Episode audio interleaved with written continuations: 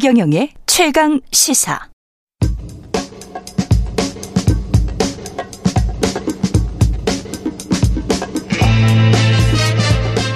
네, 우리가 접하는 뉴스의 태초부터 지금까지 뉴스 일대기를 쫙 살펴봅니다.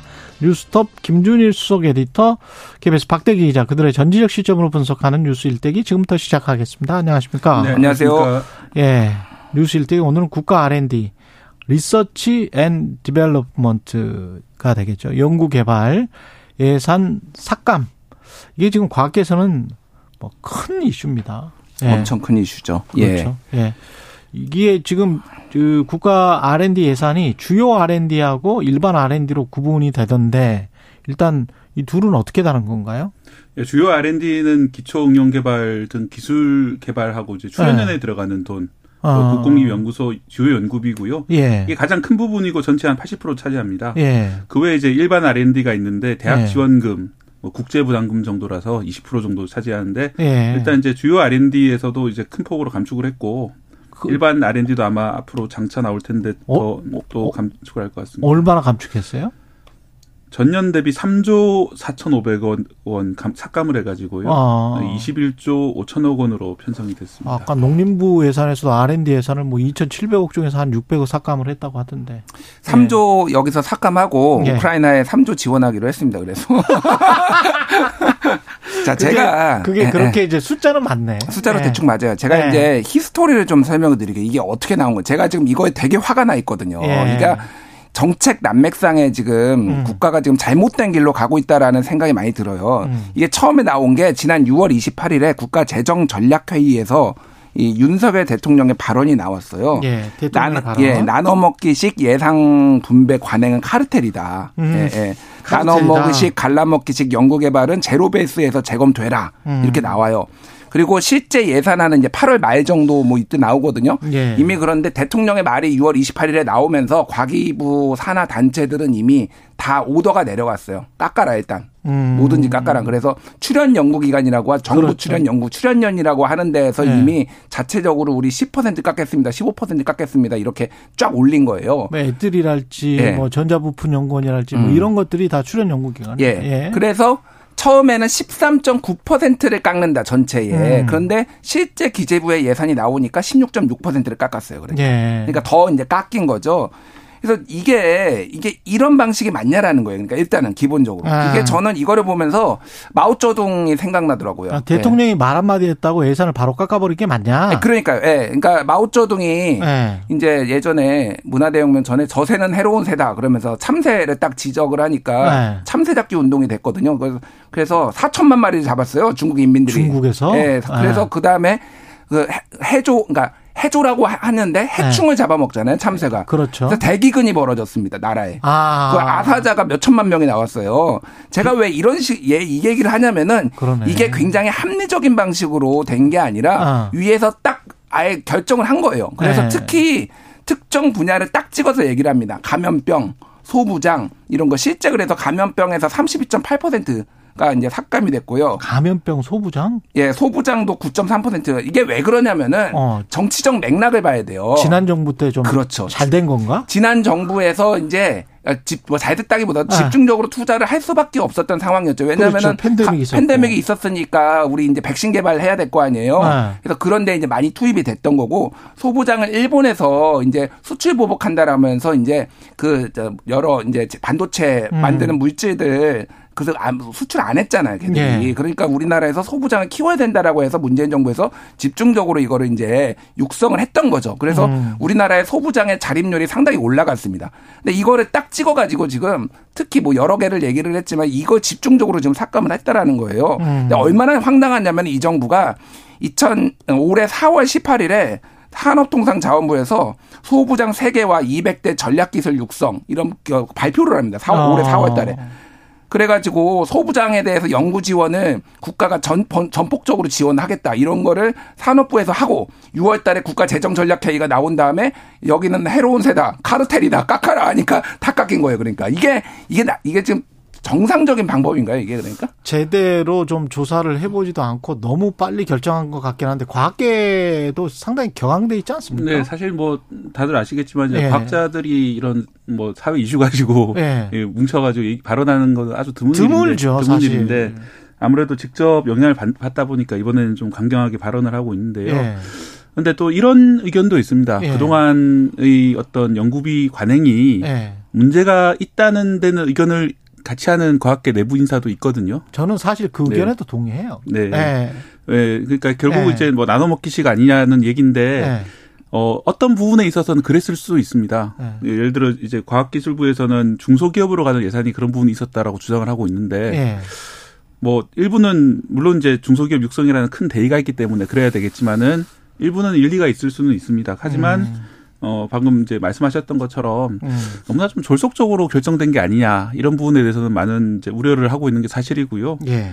네, 과학기술계 예산이 그동안 이제 특히 문제가 됐다라고 얘기를 하는 게 이제 PBS라고 프로젝트 based 예, 예. 프로젝트 기반으로 그 이제 예산을 분배하는 것을 어떤 여러 기관들이 공모를 하게 해가지고 서로 예. 경쟁을 해서 예산을 따오고 음. 거기서 이제 인력 인건비를 거기서 마련해가지고 이제 연구실을 돌리는 식으로 운영이 됐는데 그렇죠.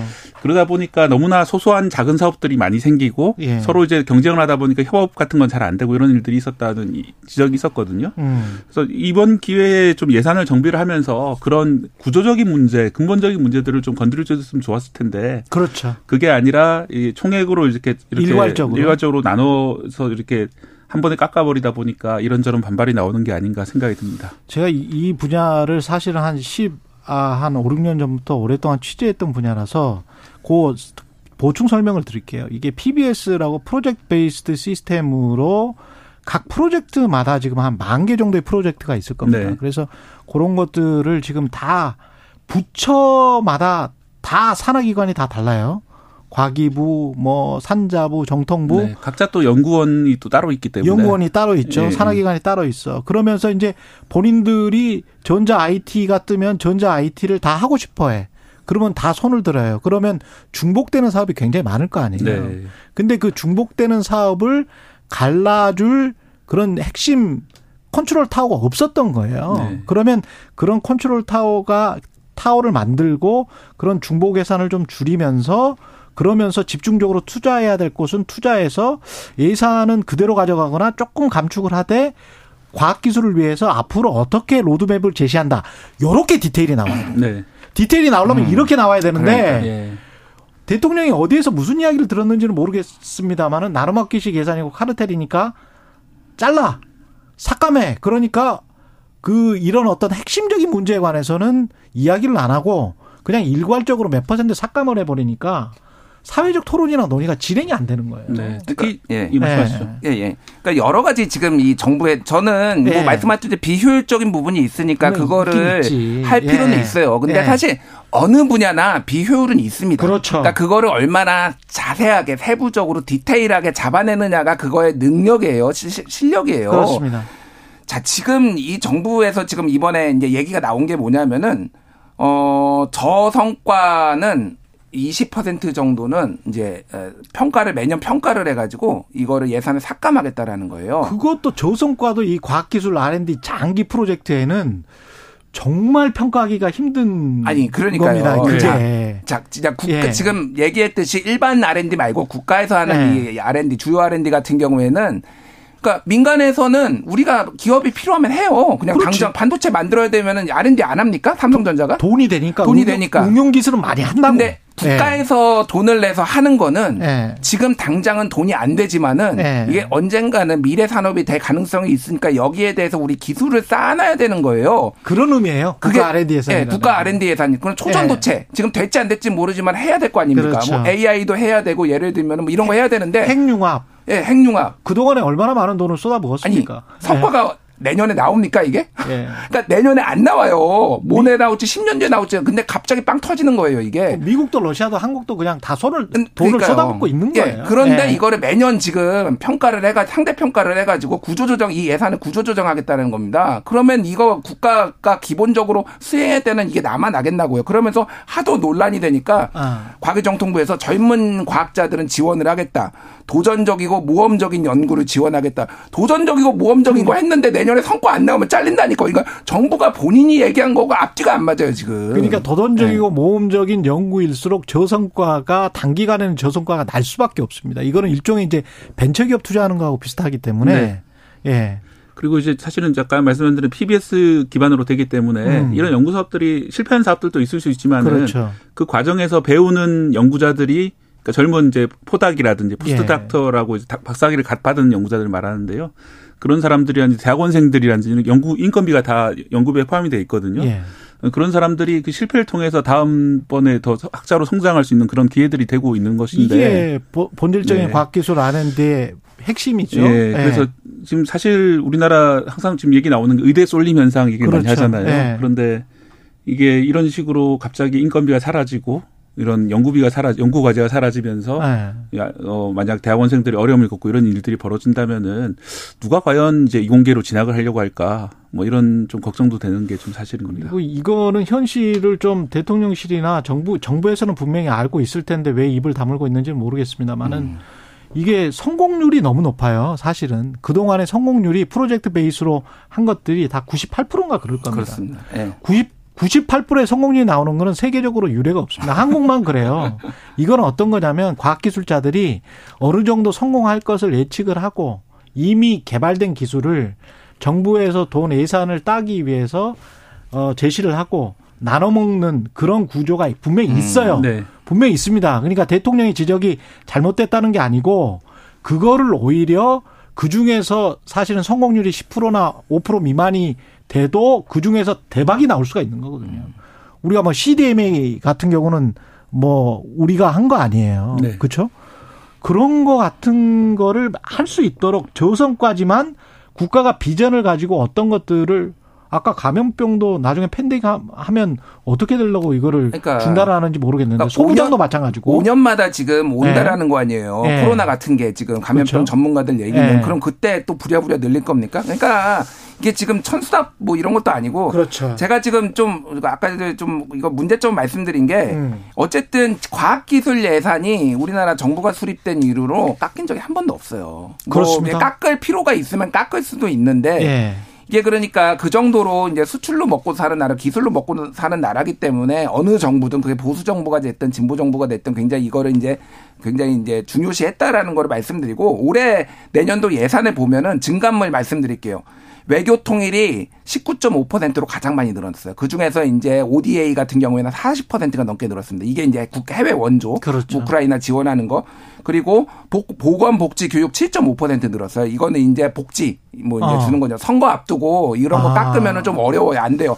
SOC도 4.6% 늘었어요. 예. 근데 새만금은 대폭 깎이고 뭐 예. 나머지는 많이 늘었어요. 깎은 게 뭐냐? R&D 16.6%하고 교육에서 6.9% 그리고 일반 자치행정 0.8% 깎았습니다. 이게 무슨 얘기냐면은 다 미래와 관련된 거예요. 그렇죠. R&D 교육은 당장은 뭐, 뭐 깎아도 방향 티안 나요. 그렇죠. 근데 미래 국가의 미래를 지금 해야 되는 것들은 지금 당장 다 깎고 뭐 이러, 이러면서 이제 긴축 재정하면서 또 어. 세금은 어. 깎아주고 있고, 그러니까 이 국가 재정이나 법인, 세를 많이 예, 깎아주죠. 깎아주고 이게 다 모순 덩어리예요 지금 여기서. 음. 제가 잠깐 네. 보완을 설명해 드리자면은 네. 이제 뭐 정부 수립 이후 처음인지는 모르겠으나 예. 1991년 이후 처음이라는 이제 기사들은 꽤 많이 보이고요. 그렇죠. 그때 아마 회계 기준이 약간 바뀌었던 것 같습니다. 예. 그리고 이제 주목할 점은 IMF 이제 구제금융 사태가 벌어졌던 당시에도 과학기술 예산은 오히려 늘어난 그런 그때도 예. 98년에도 예 그때는 예. 뭐 국가 부도까지 얘기 나왔을 시점인데도 예. 그렇게 늘어났다는 거는 어떻게 보면 우리 그 앞선 세대가 정말 예. 열심히 노력해 왔던 건데 이게 한 번에 이렇게 이렇게 딱 깎아가지고 방향을 트는 게 맞나 하는 그런 의문이 계속 나오는 거고요. 또 하나는 이제 그럼에도 불구하고 이제 예산이 워낙 급격하게 늘다 보니까 2004년에는 7조 원 정도인데 지금은 지난 올해 같은 경우 31조거든요. 그러니까 이 중에 일부는 분명히 좀 방만한 게 있는 게 아니냐. 이런 아까 말씀하셨던 PBS 문제점이라든지 있어요. 있긴 네. 있는데 또 과학계에서는 진짜 네. 엄청난 과학자들을 미국에서 데리고 오려면 음.